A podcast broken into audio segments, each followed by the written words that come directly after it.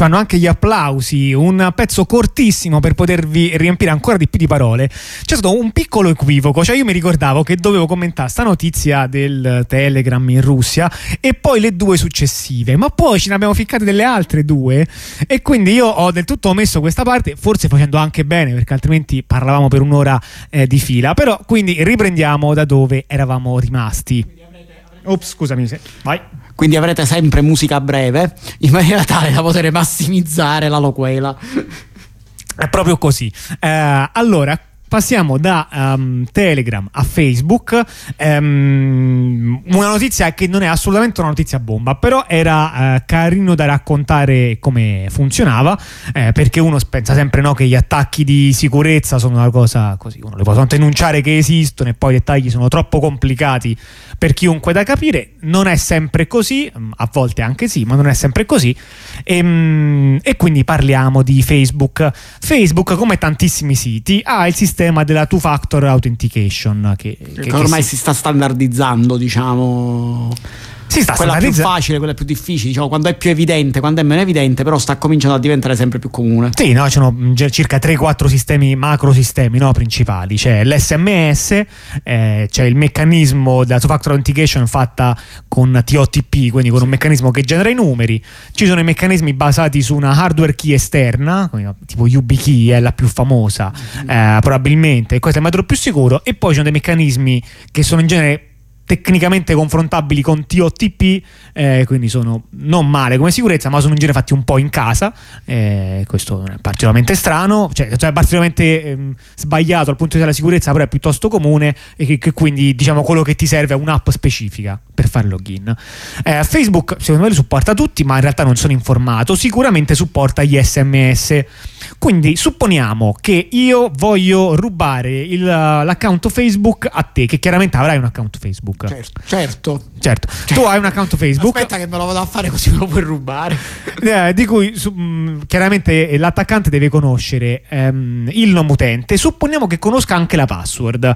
E questo sembra un caso in cui uno dice, vabbè, ma allora è, tutto facile. facile. In realtà no, cioè questo è il caso comune ed è il motivo per cui esiste la two-factor authentication, perché le persone riusano sempre le stesse password. Il password reuse è uno dei problemi principali della sicurezza. Riusa, riusa lo intendi dire che li, li, le hanno cambiate perché sono costrette a cambiarle e cioè altrimenti rimarrebbe sempre la stessa direttamente. Sì, esatto. Fanno come fanno quelli di quella cosa di cui non abbiamo potuto parlare, che aggiungono ogni volta un più in fondo. Esatto. esatto. O, o cambiano il numero alla fine da, da, da 1 a 2 a 3 a 9 e poi ricominciano.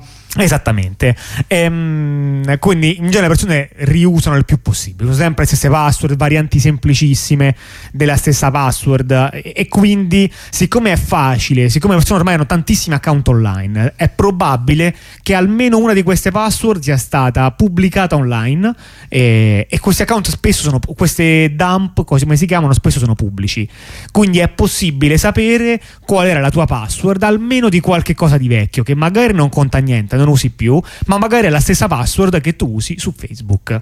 Quindi supponiamo che io uh, conosco il tuo nome utente, conosco la tua password, però tu hai impostato la tua factor authentication correttamente e pertanto io non posso, uh, non riesco uh, a entrare con il tuo account perché? Perché quando provo a fare login quello manda un sms a te e io non lo ricevo. Um, allora, no, eh, e non solo per la mancanza del numero di telefono. Eh, perché, non ho il, tele- perché il perché telefono tuo è tuo. Esatto. esatto. ma supponiamo che la vittima però conosca il numero di telefono, cioè che l'attaccante conosca il numero di telefono. Questo è un caso, di nuovo, non per niente strano. Sicuramente gli stati conoscono il numero di telefono dei loro cittadini e... Ma um, sempre parlando di dump, è ampiamente probabile che eh, oltre ai dump delle password dei servizi arrivino anche dump ai numeri di telefono ricordatevi che molti servizi eh, chiedono anche il numero di telefono. Io pensavo ancora prima allo stalking, che è un caso in cui nella maggior parte dei casi eh, lo stalker conosce la vittima, in molti casi è stato, o a volte magari è, anche, è, è, stato in rapporti di fiducia con la persona che, ehm, che, che viene tampinata. Quindi um, a questo punto io che cosa posso fare? Io mi creo un account mio su Facebook, ok? Um, mi creo un account e provo eh, a impostare anche io la two factor authentication. Quando provo ad impostare la two factor authentication, lui mi chiede qual è il mio numero di telefono. Io invece del mio numero di telefono metto il tuo numero di telefono. E a questo punto Facebook mi chiede di confermare, eh, mi manda un sms e mi dice confermami che l'hai ricevuto, altrimenti... Mm, nel senso imposterei un numero sbagliato. Io naturalmente quel messaggio non l'ho ricevuto, però posso, posso provare. Io provo 000000, è sbagliato, riproviamo. Facebook non metteva un limite sì. e quindi io, siccome sono in genere sei cifre, quindi, sì, quindi un una, milione di tentativi. Il famoso OTP è un OTP molto semplice. Eh, notare che la difficoltà di queste one time password è, è, tutta lasciata alla decisione di chi le implementa, nel senso non c'è nessun motivo per cui siano, diciamo, devono essere solo numeri e così corti. Eh, però Facebook Il motivo così. è che trascriverli è fatica. Esatto. È più facile vuole il sistema, più il sistema è esposto a rischi. Facebook esatto. usava, un sistema molto facile, appunto, prove infinite e solo sei numeri, quindi sostanzialmente è uno spazio di variabili abbastanza, cioè 10 alla sesta possibilità. Che sono poche. Che sono Perché poche. vuol dire che in mezzo dopo 50.000 tentativi ci sono riusciti. Ok? Ci sono riuscito. E quindi 50.000 tentativi, se ne faccio uno al secondo, non ci metto nemmeno una giornata. Quindi io faccio così, prima o poi riesco. A questo punto di cosa ho convinto Facebook? Non è che ho fatto login. A questo punto io ho convinto Facebook che il numero di telefono tuo sia in realtà il mio. Facebook dice un numero di telefono però non può appartenere a due account. Di conseguenza io lo tolgo da quello a cui già è impostato. Ok? Sì. Quindi ora il tuo account non ha più la two factor authentication. Quindi l'ho reso più debole e ora posso entrare. Perché tu avevi già la, perché l'assunto è che avevi già la password. L'assunto è che avevo già la password e che la password sia facile da indovinare con pochi tentativi. Quindi io prima ti disabilito la two factor authentication e poi provo a entrare col tuo account e ora eh, ci riesco. Il caso, diciamo, in sé è anche. Mh, mm, cioè non è che fa storia questo, nel senso che è, no, no, la vulnerabilità è stata pubblicata in modo concordato con Facebook, che ha pagato il bug bounty a chi l'ha trovato, ovvero ha dato dei soldi in cambio dell'avere l'informazione prima, che è una roba normale, si fa, è molto comune da fare, e ha corretto il bug nel giro di due giorni. Quindi cioè, per, per, per, correggerlo bastava semplicemente mettere un limite ai tentativi fatti fatti. Non so se hanno usato questo sistema, ma. Sì, o bloccare banale. il fatto che tu puoi rubare il numero di telefono a qualcun altro. Perché si sì, basava certo. anche sul fatto che quando io mi mettevo quel numero di telefono, poi lo toglievo a te. Uh-huh. Ci, sono varie, diciamo, almeno mitica. Volendo anche questa... tanto fare aspettare prima di fare no, il, il, millesimo tentativo. Esatto. Quelle, uh, che diciamo questa cosa del, del numero di telefono come singolo utente è anche una cosa fatta da Facebook apposta nella perenne ricerca che hanno questi social network della profilazione dell'utente cioè nel senso uh, uh, e dell'unicità, dell'evitare lo pseudonimato. evitare, evitare, lo pseudonimato quindi il profilarti con un numero di telefono è per ottenere l'informazione che tu sei quell'utente e costringerti a utilizzare tra l'altro un unico utente. Eh sì, esatto, perché di principio no, se io mi mettessi più account con lo stesso numero di telefono, io veramente starei dicendo candidamente a Facebook, così guarda, sono sempre io, ho 5 account perché mi piace così. Facebook potrebbe conservare questa informazione, magari anche profilarmi di conseguenza, quindi darmi la pubblicità su uno basandosi sul comportamento su tutti, ma è proprio qualcosa che decide di non fare, di sfavorire ehm, l'uso dello pseudonimato sulle sue piattaforme, anche con, ehm, con questi metodi. Ultimo passaggio e poi la, la, piantiamo almeno per i prossimi 5 minuti. No, non è vero, la piantiamo per un po' di più per, sui social network. Ah, ok, non è che la piantiamo, la piantiamo sui social network. Sui social network, nello specifico. No, no, no, noi non la piantiamo mai. Ehm, riguarda, i, abbiamo parlato di Russia, abbiamo parlato di Facebook, ehm, non abbiamo parlato di Twitter, ma già Russia e Facebook in genere fanno venire in mente eh, il fatto che si è detto da molte parti che le elezioni, non le ultime presidenziali statunitensi, ma quelle precedenti, ovvero quelle che ha vinto Trump, siano state vinte anche grazie al sostegno uh, della Russia. Sì, diciamo che, diciamo che prima dell'operazione militare speciale Uh, questa, co- questa nomea ce l'avevano tante elezioni. Ricordiamoci che anche in Italia si è eh, sostenuto che, le, che l'esploit dato alla, alle 5 Stelle e alla Lega Nord derivava da un appoggio russo, che eh, la vittoria di alcuni eh, in alcuni paesi di alcuni eh, partiti politici è stata attribuita a eh, un interessamento diretto della Russia in, queste, eh, in quest'ambito. quello che però, diciamo, uh, noi ci concentriamo su quelle elezioni di Trump, quella che è l'elezione presidenziale che venne vinta da Trump, perché, in, perché c'è stato fatto uno studio. Quindi sostanzialmente qua ci possiamo dire qualche cosa un po' più avanzata del secondo me o del sentito dire. Sì, um, per chiarezza lo studio però riguarda solamente Twitter, ok?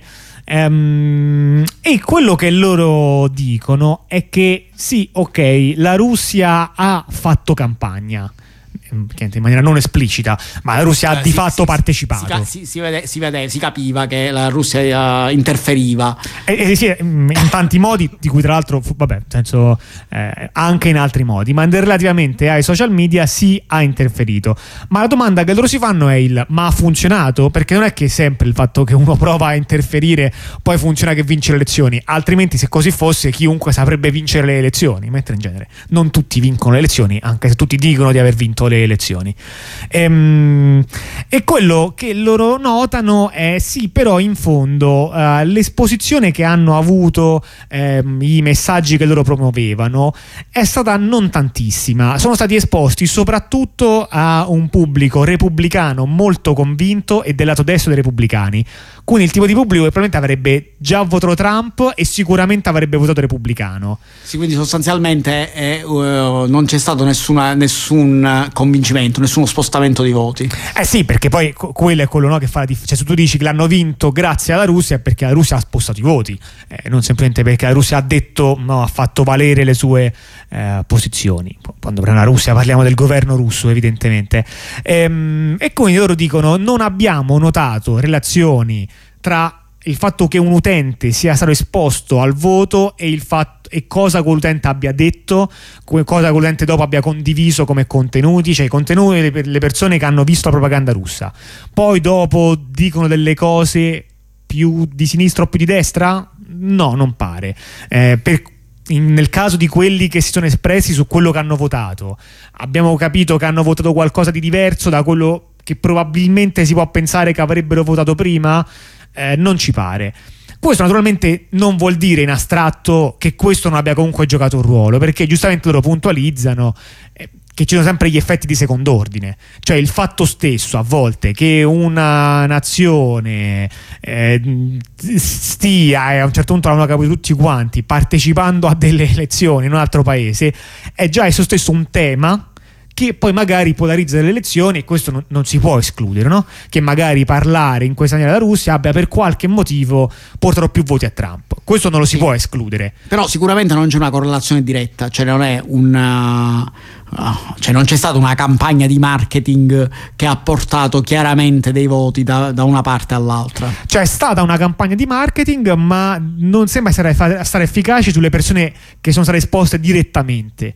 Cosa invece è successo alle persone che sono state esposte indirettamente, cioè chiunque qualsiasi altra persona abbia mai sentito una notizia eh, in quel periodo? Eh, quello ovviamente, ecco, quello ovviamente non, è, è, argomento diciamo, più da, da, politologi che da analisi mh, quantitativa. E niente, quindi questo secondo me è interessante, l'articolo di Nature, uh, Nature Communication, Communication è, è, sicuramente ben fatto e anche un articolo che si può seguire, cioè se avete un po' di dimestichezza con l'inglese e un po' di tempo da perdere, boh, sì, è leggibile. E, ehm, non so se andare avanti oppure mettere la musica, ma forse. Ma insomma, un po' di musica, tanto per bilanciare la prima, la prima, tirata da 40 minuti con 3 minuti di musica. Allora, io vi metto un altro po' di musica e poi non dite che non vi viziamo. Ehm, dopodiché parleremo proprio di musica.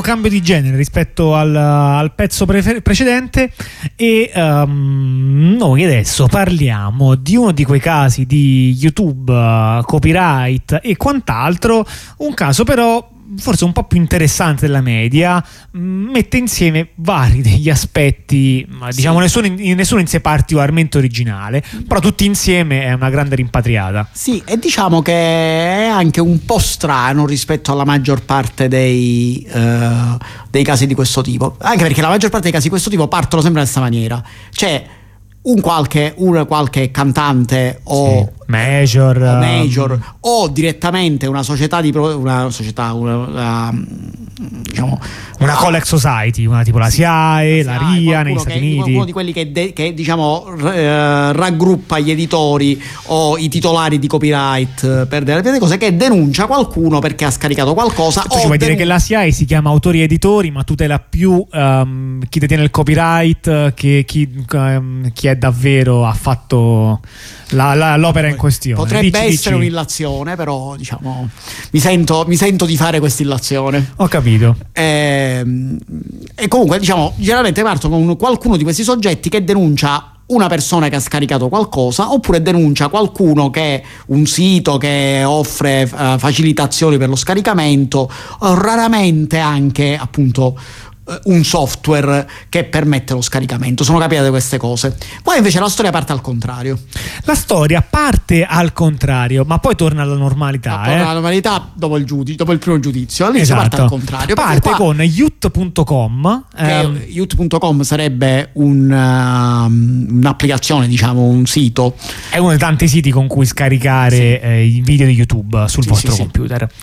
Eh, che sostanzialmente denuncia la RIA, la RIA sarebbe l'equivalente americano della SIAE, eh, perché eh, la RIA sostanzialmente continuava a mandare eh, dei... Le, le, mandava le richieste a Google, diciamo. si chiamano le richieste di DMCA, in vengono chiamate perché sono richieste che fondano la loro legittimità sul Digital Millennium Copyright Act. Quindi diciamo in genere so... ti, mando, dice, ti, mando, una DMCA, in no? si dice così, e mandava queste richieste a Google dicendo a Google non devi pubblicizzare um, ehm, youth.com sul, sul tuo motore di ricerca perché quel sito Uh, fa parte di quella categoria di siti che, com'è che dice, um, descramble, ma come si traduce descramble? Deoffusca, deoffusca, decritta, evita, um, bypassa, puoi lasciarlo bypassa. bypassa, rimuove, disattiva o impedisce la tecnologia di cifratura di YouTube.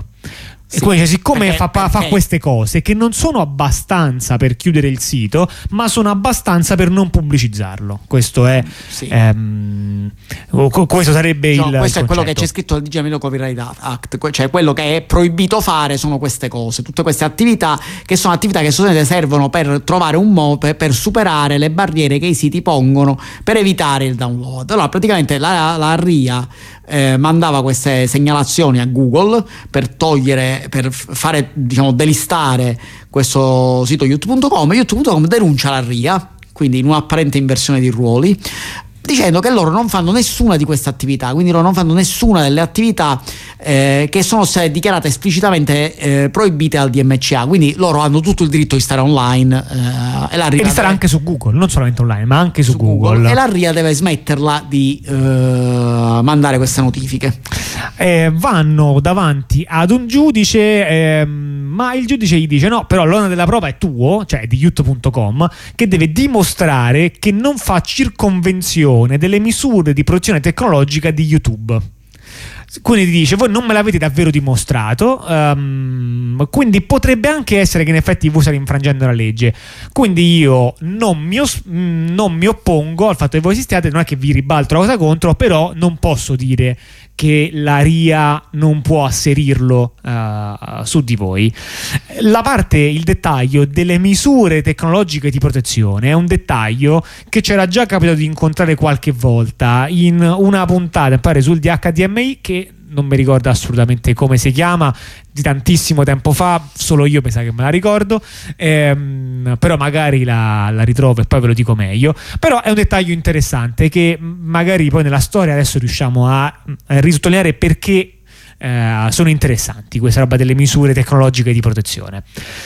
Vabbè, da lì il, um, il processo va avanti, la IUT va in appello e a questo punto entra in gioco un nome eh, singolare, devo dire, che non mi aspettavo assolutamente di... Sì, questa è la seconda stranezza di, di questa trovare. notizia. Eh, ma qualcuno c'aveva la coda di paglia, mi sembra. Sì, no? Penso perché- sia questo il concetto. Sì, perché entrano, in realtà entrano due attori, uno prevedibile ma uno imprevedibile. Quello imprevedibile è Microsoft. O la meglio- la eh, Mi- Microsoft per conto della sua piattaforma GitHub. Per- per- Perdona che Microsoft ha comprato 5 anni fa, tipo, forse anche di più. Eh, Sì. Quindi non è sempre stato di Microsoft, però ormai Però di Microsoft no, da ormai è da 5 anni che, che è di Microsoft, di, di conseguenza ormai è Microsoft che si presenta. Quindi È Microsoft eh, presenta quella che eh, è una dichiarazione in supporto della, eh, di youth.com, quindi in supporto della- dell'accusa in questo caso, che si sta, che si sta chiedendo l'appello.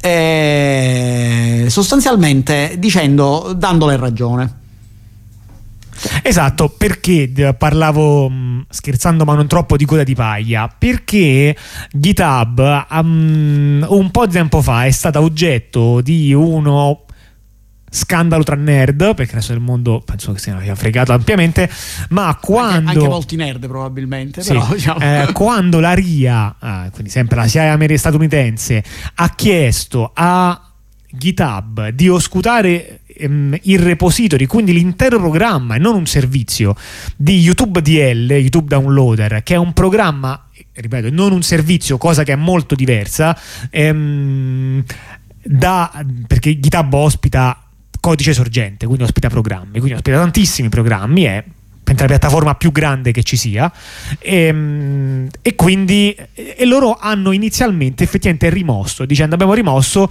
a causa della richiesta di MCA c'è stata una grossa protesta e poi GitHub ci ha ripensato ha detto va bene ok lo rimettiamo perché in effetti secondo noi quella richiesta non è corretta e si è appellata. Quindi ora GitHub che si fa avanti da una parte deve riparare il, il caso di prima e quindi siamo di fronte a- alla creazione di una reputazione Dall'altra, in effetti, c'è da dire che mh, in un certo senso fa parte di un suo posizionamento in un ecosistema. Cioè, in fondo, GitHub. Non dico che gliene freghi tantissimo o che la cosa attaccherebbe direttamente i suoi interessi economici, però probabilmente fa molto bene la sua reputazione essere considerato come un posto cui, che non sia semplicemente supporto tecnico, ma che almeno nei casi più palesi eh, si posiziona in difesa della libertà quantomeno di pubblicare software, perché questo è anche un po' una delle cose ehm, in ballo. Sì, infatti il problema, eh, la lettera, di, la, diciamo, la nota di, di Microsoft eh, sostanzialmente focalizza non tanto sul, eh, su- sugli argomenti propri di youth.com quanto sul fatto che l'interpretazione data del DMCA è pericolosa. Questa è la, loro posizione. Sì, esatto. Ehm, E, tra l'altro, adesso così c'è questo passaggio che secondo me è utile eh, riportare semplicemente per darvi un'idea poi anche di quanto eh, veramente siano discussioni anche un po' assurde quelle che girano intorno al copyright. Diciamo di lana caprina nel vero senso della parola. Sì, sì, sì, in, ver- veramente incredibile. Qui pente l'appello che eh, GitHub è costretta a fare per riuscire a sopportare il punto è che dicono la decisione di YouTube, cioè YouTube ti fa vedere un video e chiaramente te lo potrebbe pure far scaricare. Cioè, volendo, eh, se- così come te lo fanno vedere, te lo fanno scaricare per loro in termini di risorse è uguale, forse anche meno. Ehm, quindi dicono la, la decisione di YouTube di non mettere un tasto download non è una restrizione sull'accesso all'opera, ma è soltanto un modo di decidere il modo in cui l'utente esperisce l'opera. Ok? Come dicono, non è che ti sta proibendo di farlo, perché se lui non volesse che tu avessi l'opera, perché te la manderebbe? Perché comunque quando tu lo vedi, lui te la sta inviando, evidentemente. Quindi dicono: no, questo cambia soltanto il modo, è, è, è soltanto l'interfaccia utente, che loro è come se quasi fossero dimenticati. Non gli piaceva il tasto download, ma non è che non vogliono che tu lo scarichi. Notare che tutto questo YouTube non fa parte del processo. Sì, YouTube la, la sua non l'ha detta, nel senso, lo parlano sopra, sopra le intenzioni del- di chi ha sviluppato l'interfaccia YouTube senza chiedergliele. Ora, è ovvio che questa è una cosa di lana caprina, è ovvio che l'assenza del tasto download è voluta da YouTube. È, è, chiaro, chiaro, certo. Però il concetto qua eh, sta un po' più a monte, cioè sta il, nel fatto che il fatto che qualcuno ti fornisca il materiale che vuoi senza metterci un tasto che ti permetta di fare il download del materiale che vuoi, se tu diciamo ti inventi un modo per eh, ottenerlo sulla base del, del, materiale che ti viene inviato, perché poi lo streaming video ti viene inviato, quindi il materiale ti viene inviato. Eh, questo è un modo per eh, circonvenire, danneggiare, eccetera, eccetera, tutte le possibilità eh, previste al DMCA. Se quello che dice ovvio, la Microsoft è no, perché loro in realtà te lo stanno inviando il dato e di conseguenza non c'è. Eh, Uh, non è stata fatta una truffa da qualche parte o un furto da qualche parte. E in effetti dice: se il principio è che chi ti invia un dato, quindi un server da che, che ti dà un dato, tu quel dato non lo puoi mai rielaborare in altre maniere, ma allora questo vuol dire che è, sente tipo, proibito mezzo mondo. Perché pensate a Google Translate o a tante altre autori, ma pensate a Google Translate. Google Translate prende una pagina e dove c'era il testo gli cambia il testo con il testo in un'altra lingua che lui ha tradotto e mantiene la pagina inalterata. E questo vuol dire prendere una pagina che mi sarà inviata e farne un uso che l'autore originale del sito non ha ritenuto di fare. Nella maggior parte dei casi, ovviamente sì. Eh, e quindi dice: Ma eh, se io quindi non posso fare il tasto download, vuol dire che non posso fare nemmeno questo. Cioè, se io non posso, qual è il concetto? Che non si deve mai poter in nessun caso rielaborare un contenuto che mi è stato fornito? Quindi, se io ho tipo, no, sono ipovedente e ho un lettore vocale, quindi ho una cosa che prende il testo e lo legge, e quindi è proibito perché l'autore del sito il testo me l'ha messo scritto e se voleva mettermi un lettore vocale me lo metteva lui no? io mi devo no, astenere eh, dal farlo. Eh, in effetti, da questo punto di vista, anche se lo stiracchiamento c'è, cioè, lo stiracchiamento si ferma, dove entrano in gioco il capire quali sono i veri interessi economici. Nessuno ha un interesse economico nel fermare né i meccanismi di traduzione che aumentano il profitto in realtà per chi ospita i contenuti perché lo rendono potabile in più lingue e né per fermare i, uh, gli screen reader, i lettori del testo che migliorano l'esperienza per una quantità di utenti che comunque è una nicchia e quindi non smuovono nulla mentre invece sul copyright, sulla musica si, ci, si giocano interessi veri sui film. Um, quindi la differenza chiaramente sta lì però in punta di diritto il principio in effetti non si capisce quale dovrebbe essere. E quindi in effetti GitHub dice vabbè ma allora voi alla prossima prossima è che mi chiudete mille dei progetti che io ospito. Certo, perché anche GitHub alla fine tu diciamo ti forniscono, ti, ti, eh, diciamo, si potrebbe considerare come una cosa che ti fornisce dati eh, sì, no, e poi appunto no, ospita tantissimi progetti che eh, rielaborano i dati, cioè, come dire, prendere i dati dai server e rielaborarli è di base tipo l'unico motivo per cui li prendi no, in primo luogo, cioè, no, so, altrimenti perché, che te ne fai? No, ma soprattutto perché con questa inter- interpretazione non è che serve prendere i dati dai server che sembra una cosa collegata col furto, è semplicemente ricevere quelli che i server ti vogliono dare, è già una cosa negativa. Ovviamente, diciamo, in tutta questa cosa non abbiamo detto che esiste un altro uh, partecipante alla querel, un altro, che, uh, un altro ente che ovviamente ha, ha che era scontato, francamente. Che era scontato, che è l'EFF, Electronic Frontier Foundation, che ha presentato anche lei una uh, nota di sostanzialmente. Io comunque me l'immagino come il, um, il Paolini del, dei casi di male sul copyright. Cioè, se stai tipo in quel mondo, in quella sezione del, del tribunale in cui si occupa di copyright, quelli stanno sempre lì, tipo, no? Non se ne vanno nemmeno a fine processo perché ce n'hanno un altro. Sì, diciamo che la, la, la, ovviamente la posizione dell'FF, noi diciamo giusto per cronaca, diciamo che, che, era quella, loro dicono che questi servizi qua in realtà sono servizi neutri, cioè che, non, che sono pensati semplicemente per convertire le informazioni che da un modo, appunto anche qua, da una fruizione a un'altra fruizione, dove l'altra fruizione sarebbe quella del computer domestico, ma, ma in quanto strumenti sono neutri e di conseguenza possono essere usati in un sacco di cose legali e quindi non necessariamente il via del copyright, quindi non è possibile eh, diciamo eh, dismettere, dismettere o proibire un servizio che può essere usato per motivi eh, essere usato legalmente soltanto perché questo potrebbe essere usato anche eh, per una qualcosa di illegale. Tuttavia, uno degli elementi in, uh, in, ballo è proprio quello che avevo nominato all'inizio, cioè il fatto del evitare eh, delle tecniche, degli strumenti tecnologici che bloccano l'accesso. Um, questo è molto um, particolare, cioè il DMCA distingue tra il se tu tra virgolette ti appropri di un'opera quando è facile e quando è difficile. Se non che facile e difficile sono dei concetti che si applicano direi a malapena all'informatica perché prima che è difficile vuol dire tipo ok è difficile nel senso che il primo che l'ha fatto si è impegnato ma io mi sono limitato a copiare quello che lui ha fatto e ho fatto proprio copia e incolla di un file sul mio computer e l'ho lanciato quindi cioè, che vuol dire difficile? Eh, tuttavia il concetto è comunque l'hanno comunque stabilito cioè dicono se eh, distinguono tra le opere che sono consegnate in maniera ehm, in chiaro quindi che sono immediatamente eh, ottenibili da qualsiasi utente e invece quando l'utente deve fare alcuni passaggi in più. Okay?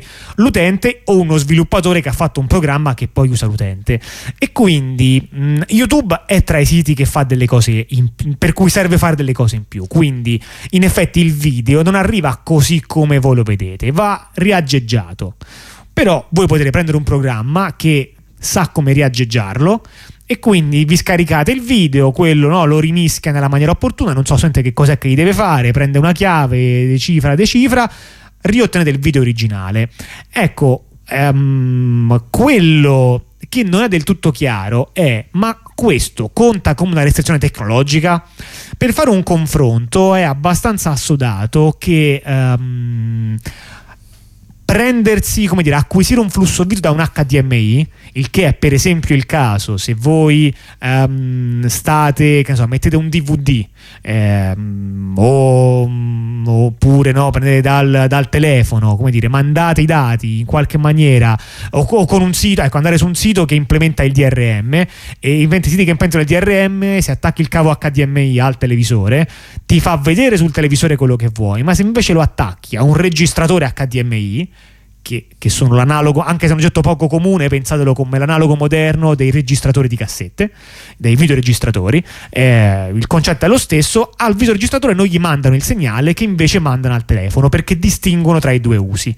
Ci sono dei trucchi anche molto semplici con cui in realtà il videoregistratore HDMI riceve correttamente i dati. Ehm, e però la differenza chiave è che questi trucchi vengono considerati come un'elusione, ok? È come immaginate un po' come se uno dice tipo no, il mio, uh, il mio campo, se io eh, ci metto un recinto, anche se è un recinto alto 20 cm che chiunque saprebbe scavalcare senza nessuno sforzo, allora in quel caso no, conta tipo no, che l'invasione con effrazione c'ha delle aggravanti, mentre se io non ce lo metto non ci sono le aggravanti e qui il caso è molto simile. Quindi vediamo come vengono regolarmente utilizzate delle tecniche di sicurezza che sono regolarmente molto pochissimo sicure, vengono puntualmente rotte senza nessun problema. Il caso dell'HDMI che io ho citato è particolarmente comico perché eh, la cosa bella è che il modo per poterlo ehm, come dire, bypassare e aggirare è quello di comprare apparati economici. Cioè gli apparati economici, quelli che costano tipo 10 euro, quelli funzionano sempre. Mentre gli apparati buoni, in effetti quelli mm, sono più osservanti del copyright. Quindi il modo più semplice per girare il copyright è fare quello che magari avreste fatto in ogni caso, cioè prendere un capo economico. Ehm, quindi, ehm, e però appunto, come dire, quello che si ha da rinforzare non è tanto l'aspetto di crittografia e cose del genere, ma l'apparato legale che però si basa sull'aggiramento della crittografia. E questo. questa cosa, diciamo, per tornare alle, uh, alle ah, certo. posizioni di EFF, che eh, diciamo, nella lettera loro hanno eh, diciamo, sottolineato il fatto dove, che in realtà il, web, il sito di, eh, web di YouTube eh, non ha ne per, nemmeno la cifratura Cioè, No, senso- ha una cifratura, Ha ma è una implementata cifratura. in JavaScript. Esatto. Il che vuol dire che gira all'interno non di un sistema protetto come quello di RM, che è un sistema che dovrebbe essere inaccessibile, quindi molto complicato da bloccare, ma un sistema sostanzialmente mm, di cui, la cui ispezione è alla portata di chiunque estremamente abbia facile. conoscenze E basilari. di conseguenza, dato che, dato che non ci sono login, non c'è password, non ci sono chiavi particolari, non ci sono eh, segreti da condividere, sostanzialmente loro lo considerano analogo appunto a, a un registratore di videocassette, di cassette. Per cui tu arrivi allo stream e tu puoi eh, registrarlo. La eh, lettera dell'FF, la nota dell'FF, tra l'altro sottolinea pure il fatto che YouTube questa cosa non la fa per un, ehm, motivazioni di inabilità tecnologica, anche se è ridicolo perché eh, YouTube appartiene a Google, figuriamoci se non ha le capacità tecnologiche. Certo. Ma dico, a prescindere, sottolineo questa cosa per il fatto che YouTube ha un suo sistema, YouTube TV, che è una pay TV sostanzialmente, che utilizza queste tecnologie. Quindi loro dicono, se YouTube eh, avesse voluto implementare queste tecnologie, cioè ce le ha già implementate in una parte di sé, quindi perché... eh, E tra l'altro è, è tra quelli che hanno definito lo standard, cioè, chiaramente nel caso di Google è ridicolo pensare no? che, Sì. che il problema sia un problema tecnico. E quindi, e quindi il problema, quello che dicono è. eh, la loro posizione è che se, se, eh, queste cose non sono state implementate è perché non c'è una voglia, una volontà di fare enforcement sul copyright del- di, di YouTube da parte di YouTube e di conseguenza va- andrebbe sposata la posizione di Youth che loro stanno semplicemente cambiando la fruizione di un uh, uh, diciamo de- de- de- del sito punto. Semplicemente questo. Comunque interessante sapere no, che ci sono dei casi in cui eh, tra virgolette eh, queste cause vanno al contrario, vanno all'attacco, anche insomma, speriamo che i prossimi appelli siano più, più favorevoli, questo eh, sicuramente. Io andrei con ancora un altro stacco musicale perché abbiamo... no di già Allora guarda, la prossima perché un po' c'entra la prossima, ma poi ti met- metto la musica perché abbiamo molto da Va farci bene, bene. perdonare. La prossima, tra l'altro, la dico io con eh, il capo cosparso di cenere per aver eh, consapevolmente utilizzato questo linguaggio di programmazione per, per molto tempo e persino talvolta divertendomi, ehm, quando in fondo era molto chiaro come sarebbe andare a finire. Comunque, ehm, parliamo di Go, un linguaggio che nelle, forse già nelle iniziali, fa intendere il fatto di essere ehm, sviluppato da Google, ehm, anche se è un linguaggio, come dire, cioè poi il tutto è in uh, software libero e insomma le cose sono abbastanza aperte, ma è chiaro che eh, chi ha il timone di dove vanno le cose è, mh, è Google. Eh, il personaggio di spicco per quanto riguarda Go è Russ Cox, un personaggio tra l'altro che è um, un nome noto dell'informatica, ecco, non, proprio l'ultimo arrivato. E, ehm, e quindi in genere, per esempio, quando tu leggi il blog di, di Russ Cox eh, in cui pubblica delle idee che ha avuto, in genere non sono delle idee che ha avuto un tizio a caso che passa di, di lì e aveva delle cose, mentre sono idee che poi potrebbero diventare delle funzionalità reali o delle direzioni di sviluppo. E l'ultima idea che hanno um, una proposta proprio sua è quella di mettere la telemetria dentro il linguaggio Go. Ora intendiamoci, no? La- che cos'è la telemetria innanzitutto? La telemetria sono quei meccanismi che mandano dei dati sull'utilizzo di un programma alla casa madre, qualsiasi cosa sia la casa madre. E questi vengono in genere reputati utili da chi sviluppa perché raccogliere dati eh, sugli utenti in genere arriva molto prima dei bug report, è più completo, quindi in termini proprio di qualità del prodotto, quindi anche senza mettere in ballo la fama di Google ehm, o altre eventuali intenzioni cattive, la telemetria aiuta. Sì, e, e questo è il motivo per cui molti, eh, molti programmi, eh, molto- quando fate installazione di programmi e sistemi operativi, eh, molti dico- vi dicono ah, eh, se Aiutaci a migliorare." aiutaci a migliorare, se possiamo raccogliere i dati, eccetera. E questo ve lo dice non, solto- non soltanto il programma o appunto il sistema operativo che eh, lo sapevate lontano un miglio che faceva soldi con i vostri dati e quindi è ovvio che li vuole. Ma questo riguarda anche quelli, eh, diciamo, tra virgolette, amici, quelli che... Ci sono molte applicazioni software libero Che- gestite da piccole comunità che hanno la telemetria. e che chiaramente non fanno, eh, non guadagnano sulla- sul- sull'analisi dei dati per finalità di marketing e robe del genere. Però, ciononostante, chiedono di avere la telemetria perché effettivamente con, con la telemetria è possibile più facilmente riconoscere i bug o difetti dei programmi. Sì, sì. Un caso proprio classico no, di come la telemetria è meglio e arriva prima dei, dei bug report o di altre, di altre cose. Immaginate che per qualche motivo, che ne so, avete rotto gli installer per una certa piattaforma, l'ultima versione del vostro programma non parte su, uh, su alcune piattaforme non è detto che questi utenti manderanno mai una, uh, una, richiesta perché magari sono nuovi utenti il programma lo scaricano, non funziona, nemmeno te lo dicono, pensano, boh, vabbè, non funziona, non fa niente. Ma se tu noti che c'è un calo di botto solamente degli utenti di una specifica piattaforma, dovresti chiederti, uh, abbiamo rotto le cose ma solo su una piattaforma e quindi non ce ne eravamo mai accorti, non ce ne saremmo mai accorti senza un sistema automatizzato che raccoglieva i dati oppure no. Eh, qual è il problema della telemetria? È chiaramente che spesso i dati raccolti sono o possono essere dati personali, confidenziali eh, e quant'altro e anche, ma la telemetria è cosiddetta opt-in o opt-out, ovvero se io non ti dico di niente, tu mi tracci lo stesso finché io non ti dico che non voglio, oppure se non ti dico niente, vabbè, il contrario, non mi ricordo più quale ho detto. E, insomma, no, la telemetria c'è di default oppure no? E, ehm, e, e, e, la proposta è di mettere telemetria di default, ma utilizzando delle tecniche che chiamano di trasparenza della telemetria, che si basano sull'usare tecniche di anonimizzazione. Insomma, questo è un, un, caso, no, come potete immaginare, in cui c'è stata parecchia polemica mh, mm, sul, sul, loro spazio di discussione, che tra l'altro è proprio GitHub, per tornare alla notizia precedente, non è strano, è molto comune, e mh, mm, niente, e, sostanzialmente hanno detto va bene, ok, la discussione è un po' cioè, si è esaurita, chi doveva fare degli argomenti pro e contro li ha fatti, eh, chiudiamo la discussione, ci penseremo tra di noi e vi faremo sapere, perché naturalmente altri linguaggi hanno un po' di più un processo democratico più o meno formale. Nel caso eh, di qua, qua c'è Google dietro. Tra l'altro il problema qua è anche più generale perché appunto finché si tratta di, appunto, del, del, progetto software, per quanto Go, eh, open source eccetera, eh, fin quando si tratta del progetto open source fatto dal piccolo gruppo di programmatori o dal cos'è, si potrebbe pensare che verosimilmente non c'è un interesse commerciale per questi dati, per cui è vero che la telemetria servi, serve solo e esclusivamente per uh, il...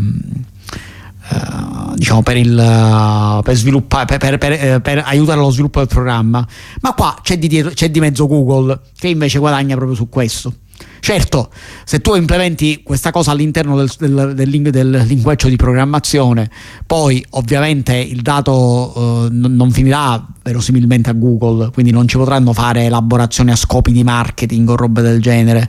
E però certo l'interesse di Google per questa cosa è eh, diciamo, un interesse non, eh, come dire, non neutro sicuramente.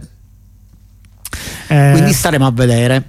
Sì, sicuramente è vero che, come dire, c'erano varie tecniche di anonimizzazione, però è anche vero che le tecniche di anonimizzazione, questa è una parte importante, poi per, mm, la verità è che non ho letto così tanti dettagli, però storicamente hanno spesso avuto no, qualche cosa che...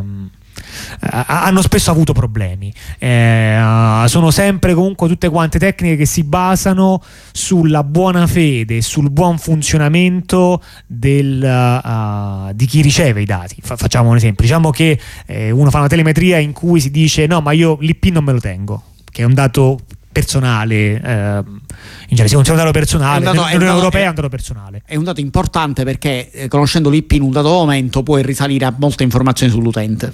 Ora, eh, il dato io non posso non mandartelo perché proprio per come funziona tecnicamente, il, l'origine della, della connessione tu lo saprai sempre. Il punto è, eh, tu mi dici che non te lo terrai ma e se ci fosse un difetto tecnico, siamo sicuri che questi dati no, non passano altrove perché eh, il codice sorgente del mio programma è open, ma come funziona la tua piattaforma per raccogliere dati, questo no. E quindi diciamo che, mh, mm, no, come dire, una parte della discussione era su questi aspetti, no? Ma saresti disposti ad accettare dei meccanismi tecnici in cui eh, il, uh, il, tracciamento però viene fatto con tutte le cautele del mondo? Eh, dipende se quelle cautele, no, questa è almeno la mia opinione, sono cautele che io posso verificare o se si basano semplicemente sull'assunzione che il ricevitore sia in buona fede. Eh, da questo punto di vista, come dire, bisogna crederci alla buona fede di Google. Va bene, con questo io, um, come avevo promesso, metterei un po' di musica e poi torniamo con le ultime notiziole.